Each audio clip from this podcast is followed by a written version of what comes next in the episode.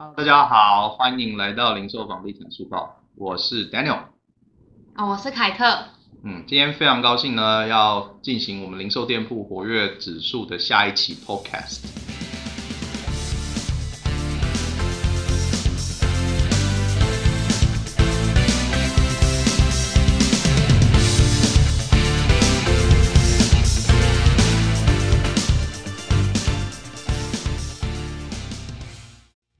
凯特，听说你最近在找房子？哎，对，你在想投资一下啊？是想投资哦，不是想要住。要投资啊，我自己住在家里了，所以我想要投资。哦，所以你是怎么样？是年过五十，就是中中年，想要你讲话小心一点。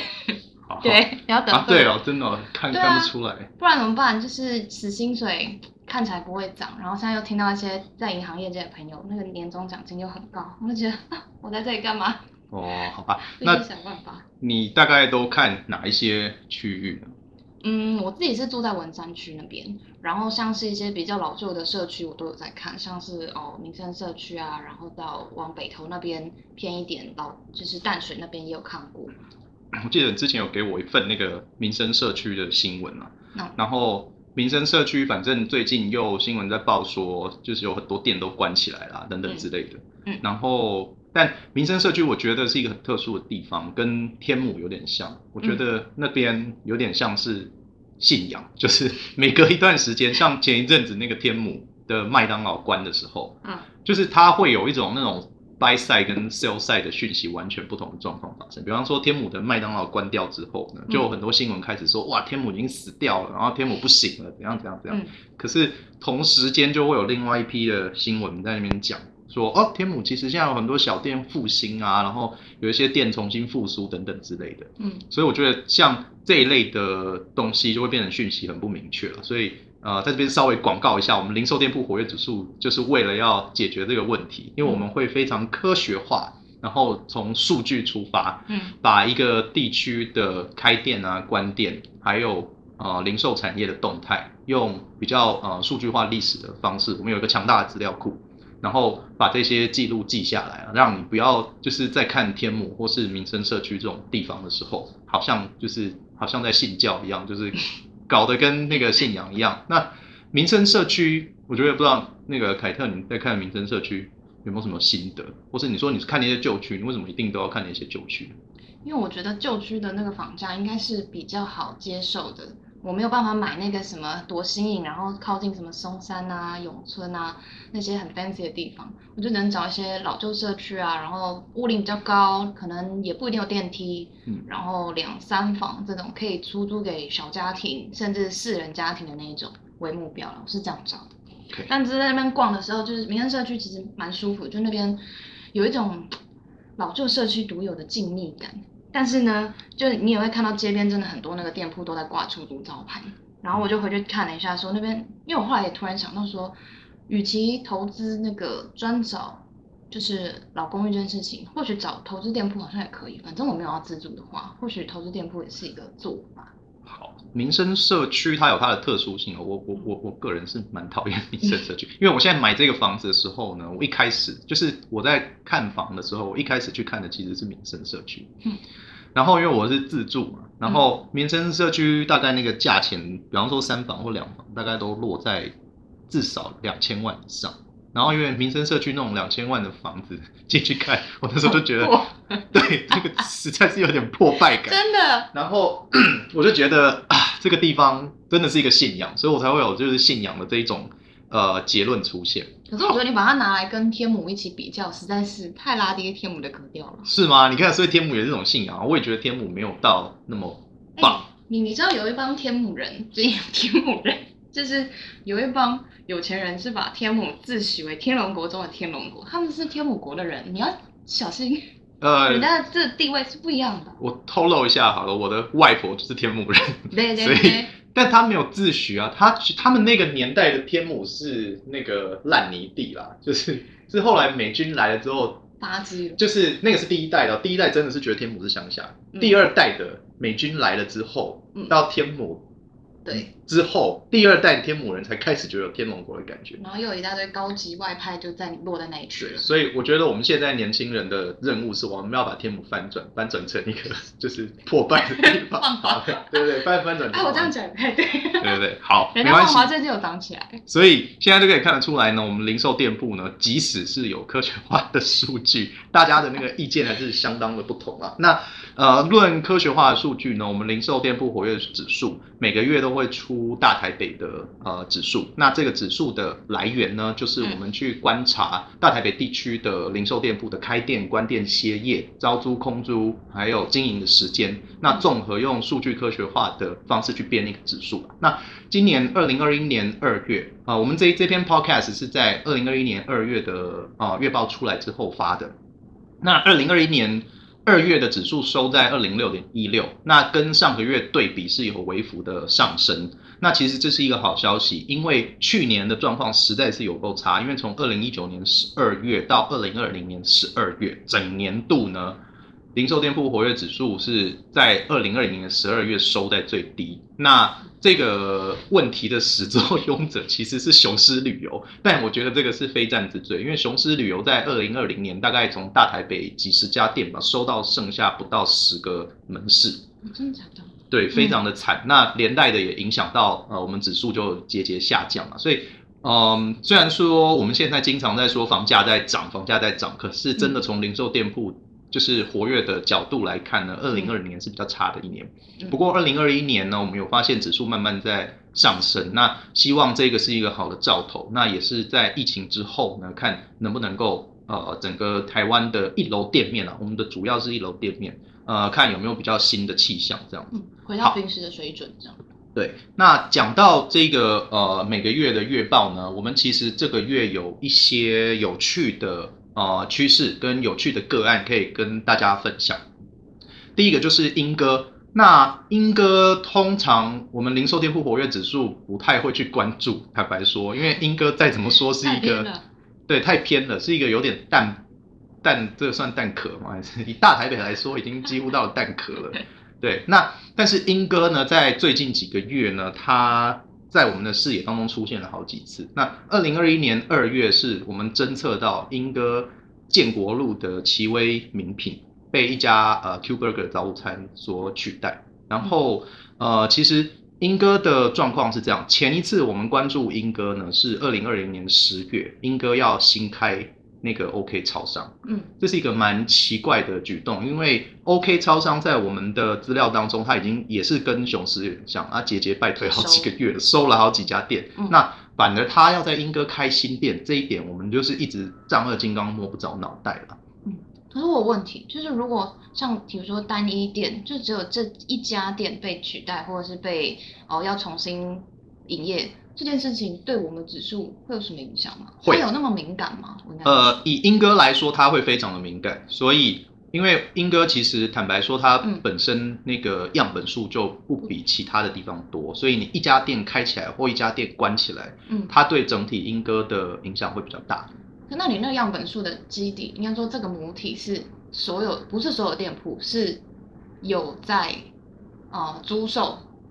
空空屋的状况，这样对不对？呃，我们的原则是这样，基本上要曾经有过呃连锁店面招租的地址，我们才会拿进来。哦，所以它不是整个莺歌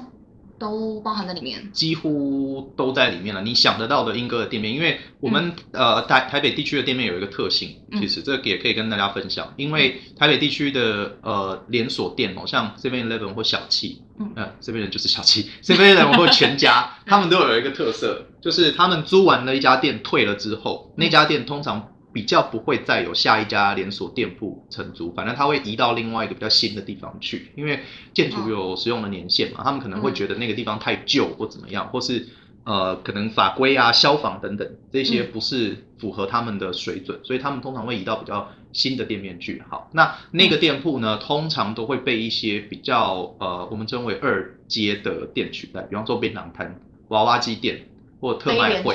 非连锁的餐厅等等、嗯、那这个我们就会相当呃小心去考虑要不要把它纳进我们的样本、嗯、对，但是一旦它被小七或者是全家占过了之后，即使我们不纳入样本，即使它现在开的是一家很呃在地的小吃店好了、嗯、我们通常呢会把它列成不活跃。怎么说？嗯，因为对我们来说那个层次是不同的嘛，就是从小七变到一家呃就是阿娇小吃店好了、哦、这个对我们来资料来说不太算，算是一种降级，算是对降级啦，对、嗯、降级。所以我们虽然我们的资料库非常的庞大、嗯、但是其实背后有一些店我们自己心知肚明其实不太有效。那以回到英哥的 case 来说呢，英哥就是有效的纳入到样本里面的店本来就比较少，所以一旦它有一些变动，我们的指数就是看英歌的时候，它的上下就会非常大。所以之前在二零二零年十月我们侦测到大湖路开 OK 超商了之后，我们这次二零二一年二月再去看，就发现哎，对，确实这个 OK 超商就开起来了。嗯，不过它有一个特殊的地方，就是这家 OK 超商它不是二十四小时营业。那它开的地方在英歌的大湖路，那可能住英歌的人就知道，大湖路在英歌算是一个就又更偏僻的地方了。跟我们家一样啊，我们家附近的 OK 也是没有开二十四小时的，就是他们是那种自营店，所以他们可能大概十点十一点就可以关门了。对、嗯、所以不知道这个算是一个趋势，还是说这个对、呃、当地有没有影响。不过至少啦在二零二零年年底的时候啦，这个算是一个为数不多的好消息。然后我们再跳回去看英歌建国路嘛，我们说刚刚有一个奇威名品被 Q Burger 早午餐呃取代嘛、嗯、那当然这个在我们指数是没有影响，因为是一减一增、嗯、但是其实这也呃体现了英歌建国路这一条路的多样性。因为英歌建英歌整体而言，除了老街就是陶瓷老街那边之外、嗯、最繁华的其实就是建国路、嗯、那那条路上呢，什么蓝牛啊呃屈臣氏啊房仲啊等等，它的多样性非常的高、嗯、所以这次虽然我们说英歌是蛋，诶我刚刚说是蛋壳还是蛋白？蛋壳好、哦、蛋壳区你看多比正常、哦、没有没有没有没有绝绝对没有。虽然我说它是蛋壳区，可是你光光看建国路这条路上、嗯、一家店关了，另外一家马上会接手、嗯、那某种程度就体现这一个整个地方的活跃比较高。那我有个问题，我好奇、嗯、这个建国路它是几线道？两线道，跟那个去回各两线，还是去回各两线、哦、它的长相呢，我用呃跟新庄幸福路有点像。说的是哪里？鬼知道啊！哎、欸，你真的是天龙人。好，哎、欸、呃，跟哪一条路有点像呢？就是那种呃传统的找不到呃，就是右转没有右转到，左转没有左转到的传统台湾两线道。我这样讲吧，就是哎、欸，我跟你讲，我这样问是有原因的。那你说你，因为像我们家那里那个，你之前也有跟我分享过那我们家那边的那个店铺嘛，然后我也有看过，我也有在注意这件事情，然后我在想。因为像我们家那边就是四线，就是四线道，就是两去两回，两去两回。对，然后当然旁边都会有巷子的，就是空，就是有有在细小的巷子里面都还有呃，就像你说的那种，嗯，非连锁，哦，什么牛肉面店啊、煎饺啊那种，就是可能因为我们那边有学校，然后有有算是有医院，对，所以那边等于有上班族、有学生的族群，就是有一些零食呃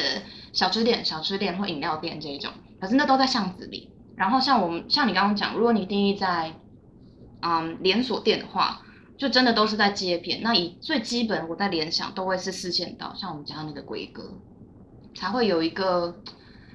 活活活跃的程度在那里，而且才是有比较大的标的物或建筑商办都有可能，才有可能会再出现在那种地方。所以我刚才会好奇说，哎，那那个建国路是几线道？建国路是两去两回啦，所以这个就非常呃。我觉得你说的没有错啊，这就非常明确的体现为什么我们老是要讲地缘区的概念、嗯、搭上我们零售店铺活跃指数的网站呢，你就会发现、嗯、我们现在呃有在强调呃地缘区的相关的报告、嗯、那呃大台北有呃新北市有呃四十几个区嘛，然后台北市是十二个区嘛、嗯、但是我们把它拆得更细一点，用一整个地缘区的概念去看。因为通常呢像你家那边比方说你说呃呃两去两回的呃就是中型的道路好，我们暂时先这样称它、嗯、那巷子里面有一些店、嗯、可是我们希望呃去导向是说，即使是巷子里面的那些人应该也是要走到外面的大路上去消费了，所以那条大路上的连锁店应该要是这一区的样本对的一个很好的指标。嗯，又或者是从另外一个角度利用这个资讯的话，就变成是，如果今天只是想要在小巷子里面开一间牛肉面店的话，那我可以参考这个指数的用意是，我可以从呃标准街边大零售业的这个活跃程度，或者是租金这些指标的这些资讯内容去反推，我在巷子里在开业的话，我能够承受的租金成本应该要落在哪个范围比较合理，不会被人家乱坐地乱涨价。差不多是这个概念，可以降级来使用这个资讯。差不多是这个概念，不过餐饮业呢，我们有另外的方法论，这个要讲下去可能要再花三个小时，所以我们对下下一次再来分享。好，讲到这个地缘区呢或老旧区呢，这一次二零二一年二月呢，又有一个老旧区呃进到我们的观察的重点，就是万华。哦，那。嗯，万华以往啦，我们也会认为，哎，刚刚说英哥是蛋壳，对不对？那万华就算是台北市的蛋，就是呃，黄是黄吧，蛋黄吧。台北市的蛋黄吗？万华哎，东区跟西区的一个指标性地方。哦，就双黄蛋的蛋黄。耶耶耶 OK， 万华呢？好，我 rephrase 一下，万华呢，在我们以往的呃过程，就是在判断当中是属于一个台北市双黄蛋的西区的。嗯，蛋黄，这个很好吃，简直太拗口了。好，但总而言之，它是一个老旧区啦。然后我们在切割万华的地缘区的时候，我们其实是切了两块。嗯，一个是万华，就是老呃老区跟所谓旧艋舺那边。另外一个 ，Kate， 你要不要猜猜看是什么？啊，万华另外一区是什么？对，万华另外一个区。老区。老区跟哪一区？西门町那里啊。哎，成品。对，所以其实 Kate 你非常的。呃，有这个聪明，好聪明，因为其实很多人并不知道西门町归属万华啦。怎么可能？我不相信。会会会，大家都会觉得西门町好像是一个独立的地方嘛。比方说，很多人就会觉得，哎，它是哪里？对，就是一个什么台哎台北车站吗？或者是有的人呃资深一点的人就会说西门町是城中区，可是其实西门町不太算城中，城中的定义比较是那个古亭。到总统府大概台北车站对总统府那里对那个方向。那事实上西门町就是属于万华区，所以这个也再一次的强调为什么我们会去强调地缘区的概念，因为其实我们大家讲万华，我们想的是车站、艋舺、龙山寺的这边。哦嗯，那西门町如果大家的心理上都是独自的一个区域的话，那确实我们应该要把它放成一个独自的区域。其实另外一个好例子就是像刚刚开头提到的民生社区或天母。嗯，民生社区属松山区，天母属于士林区。嗯，但当我们在讲天母的时候，我们很少会把它跟整个士林区并在一起想，我们会觉得它是一个独立的。就跟你说天母国没？好，天母国的事情就是，反正就是另另另外一个心态上的问题。啊。哦，确实也是啊，因为像西门町徒步区那一块，如果你要跟那个老城，就是总统府那一区的店铺比，不能这样，就绝对是不能比的啊。嗯，那这次的老区呢，有一个不错的消息，就是在、嗯、呃万华东园街跟德昌街路口，嗯，有一间叫做英吉利钟表的三角窗。那这是一个那种比较老式的钟表眼镜行啦。嗯，那它应该从去年到二零一一年哦，关店蛮久了，然后大家也一直在期待说，哎，嗯，它是不是有在做不同的用途？嗯，那这次也是被我们抢先侦测到，它即将会开路易莎。嗯，那路易莎呢，我们在呃上一期的那个 podcast 有为大家做一个比较呃完整的解析啦，因为路易莎是最近的焦点，嗯，因为路易莎啦、World Gym 啦，还有宝雅，这个是在我们的展店哈。对，在我们的资料库当中是有在大幅展店的几个店家，嗯，所以大家不妨去看一下我们路易莎的那个呃，去听一下我们那个路易莎的 podcast， 去听去听。那万华呢，这家要开路易莎呢，它还有另外一个意义，因为在疫情发生之前，我们通常会认为整个万华西门町的这一边是长青不倒的，嗯，在疫情之前，嗯，它跟士林夜市通常会被我们认为是其实其他的商圈在没落，嗯，士林夜市跟西门町也绝不会没落，嗯，但这一波的疫情呢，就对有一点打垮西门町的感觉。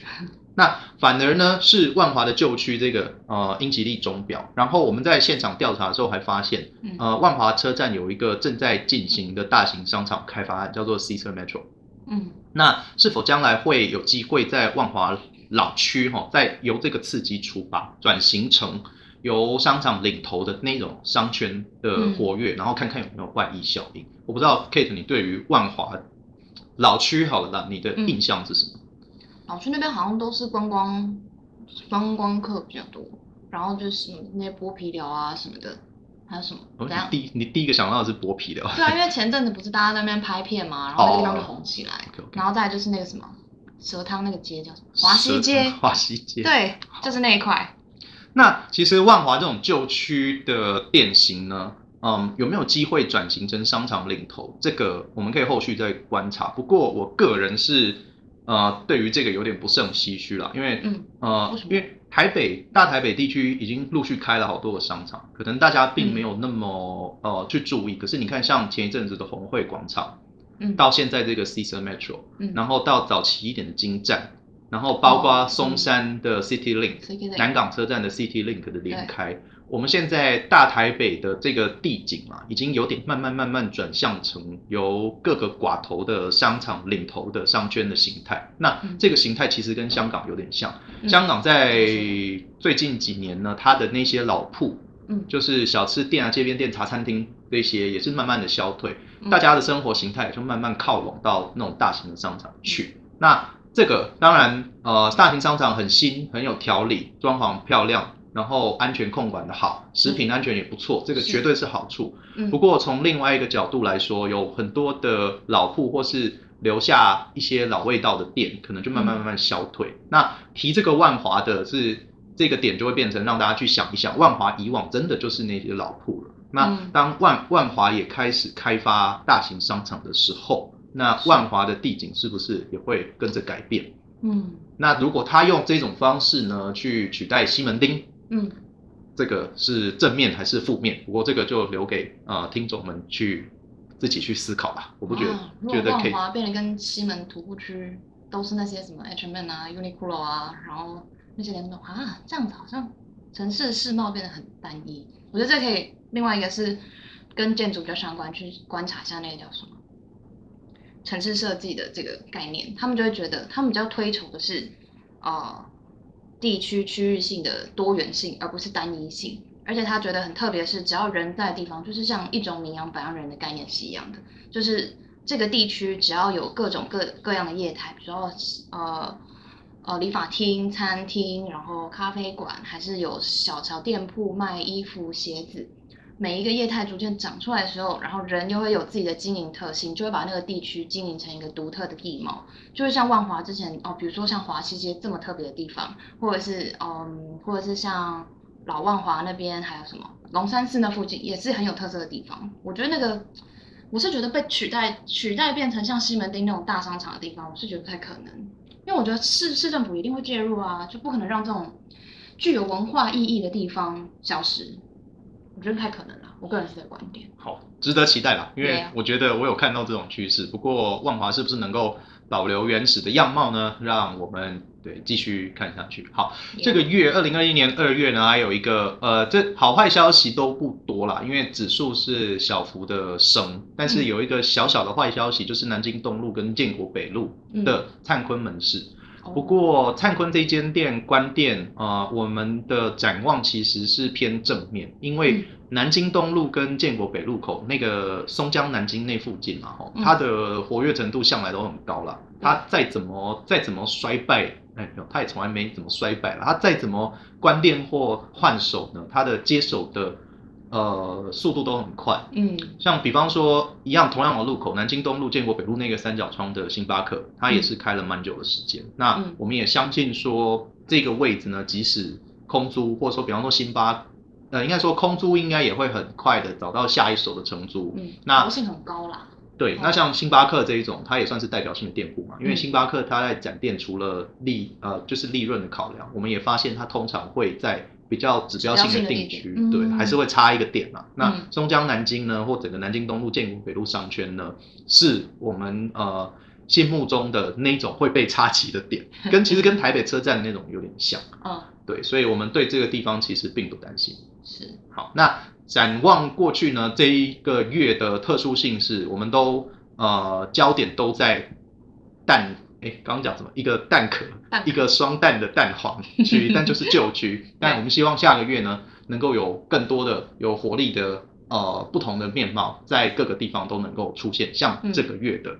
呃万华跟莺歌一样。哎，那我有问题，所以你提的这几个地方，什么莺歌啊、南京东路，那其他的地方呢？其他的地方的上下不是非常的明显，嗯、然后有一些店的更迭也不是那么的明显。嗯，对，在今年啦。所谓更迭不是那么明显，是它可能空很算是，就是它的空租在前几个月就已经被纳入了嘛，那这个也没有新的招租的消息嘛，嗯、所以这个就没有什么变动。就在前期的资讯它就已经被纳入了，但是它到现在 status 就是状态都还没改变。对，状态都还没有改变。对，那其他大概呃我们陆续看看有没有呃接手，不过大家还是可以回去看一下，嗯、因为台北其实甚至是全台湾啦，嗯，那个变动最快的其实是餐饮业啦，所以。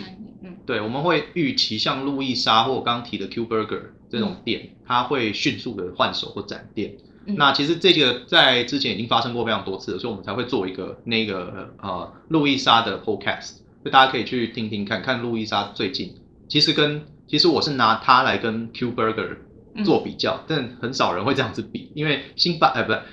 路易莎通常会被人家认为是叫板星巴克，但。我认我个人认为不是，我认为路易莎它应该叫板的是一个台湾某一个餐饮的份额啦。那星巴克反正它就是非常独特的存在在那边嘛，它大概也就永远就是长成那样子嘛。嗯、所以路易莎要能够取代星巴克或是吃掉星巴克的什么版图，我目前看不太出来。不过这是一个非常有趣的观察的点。那台湾向来反正就是餐饮业是最活跃的，上上下下的店也最多。然后它的那个呃更迭也最快啊，所以这个都是一些非常好的点，这样。哎，那我好奇，就是在我们的指数里头啊，嗯，哦、呃，像像牙牙医诊所啊、银行啊这种出租的店面，对你来说有什么特别意义吗？嗯，牙医诊所或广义而言的诊所呢，会被我们放在、嗯、呃医药的产业，所以它大项目是跟那个屈臣氏、康是美、保雅。一样的影响力，一样的是吗？的权重啊，权重。我们在编指数的时候会把它放在同一个权重，哦、但是牙医诊所这个或诊所有一个特殊性，因为、哦、呃，我用这个方式去理解就就非常清楚。嗯、像康是美是、嗯、或屈臣氏是连锁嘛，所以我呢很能够知道说今天康呃就讲屈臣氏好了，嗯，屈臣氏整体而言，比方说在大安区关了一家店，嗯，那对大安区整体会有影响。对不对？嗯、那对于、嗯、呃它的影响是来自于屈臣氏可能整体而言，在它规划之下看坏大安区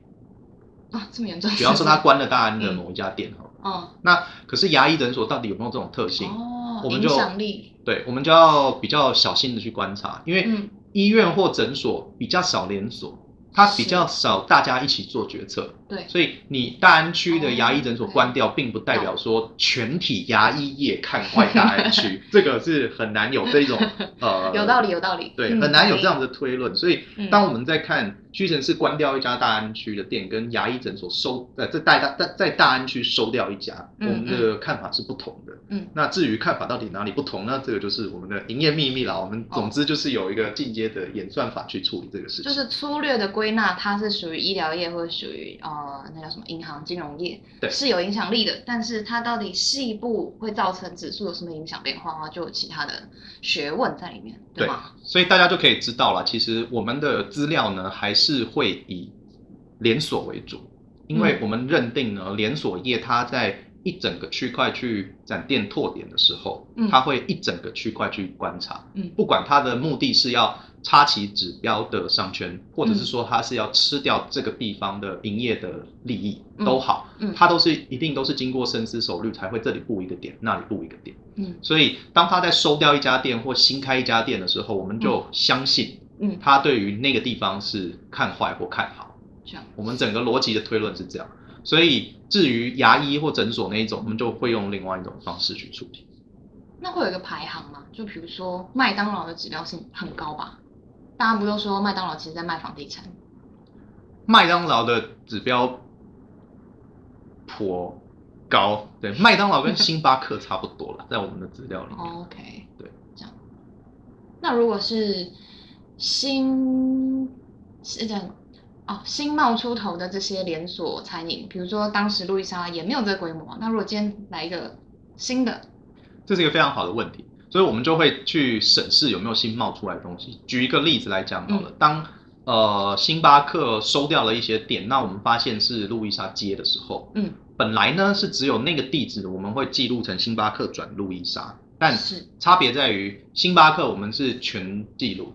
嗯，但路易莎不是全记录，路易莎只有就记那么一家店，它是接手星巴克，我们只记录说哦这个。你说它当时还没有成为这么大的，没, 没有达到一个规模性的时候。对，我们就记某个地址。哦，从星巴克转到路易莎，可是路易莎没有全部的 base， 但星巴克有全部的 base。但是如果之后，嗯、呃，像路易莎现在确实是在我们资料库是完整的 base 去记了。那理由就很简单嘛，因为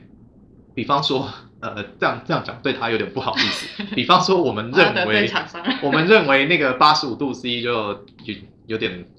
预政乏力嘛，那我们可能就会决定说不要再纳入八十五度C 的全部的 base， 那改换成把路易莎纳进来，哦，所以路易莎现在就会有原本接星巴克的那几家，跟他自己在台北跨的点那几家。嗯，所以其实我们这指标的这个趋势性跟流行性很高，欸，就是每天都要在 focus on 这些新的业态或者是新的品牌、厂商、连锁店。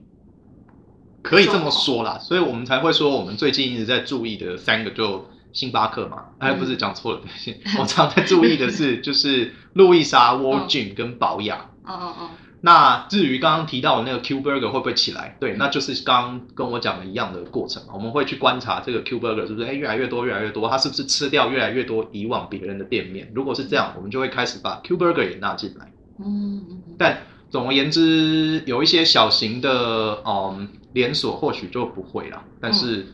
还是要看它的规模性，要看规模。对，我们不想要让我们的那个资料每个月被污染的太多，大概是这样的精神。嗯，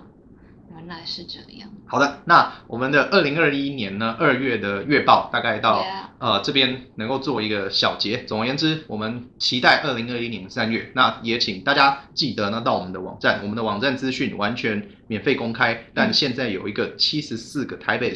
大台北地区。地缘区的报告可以让大家去检视，我们有个样本在上面。那如果大家有兴趣的话，可以去点点看看那些资讯，应该会对各位有所帮助。希望大家能够用客观的数据来帮助你的专业更上层楼，嗯。谢谢，谢谢。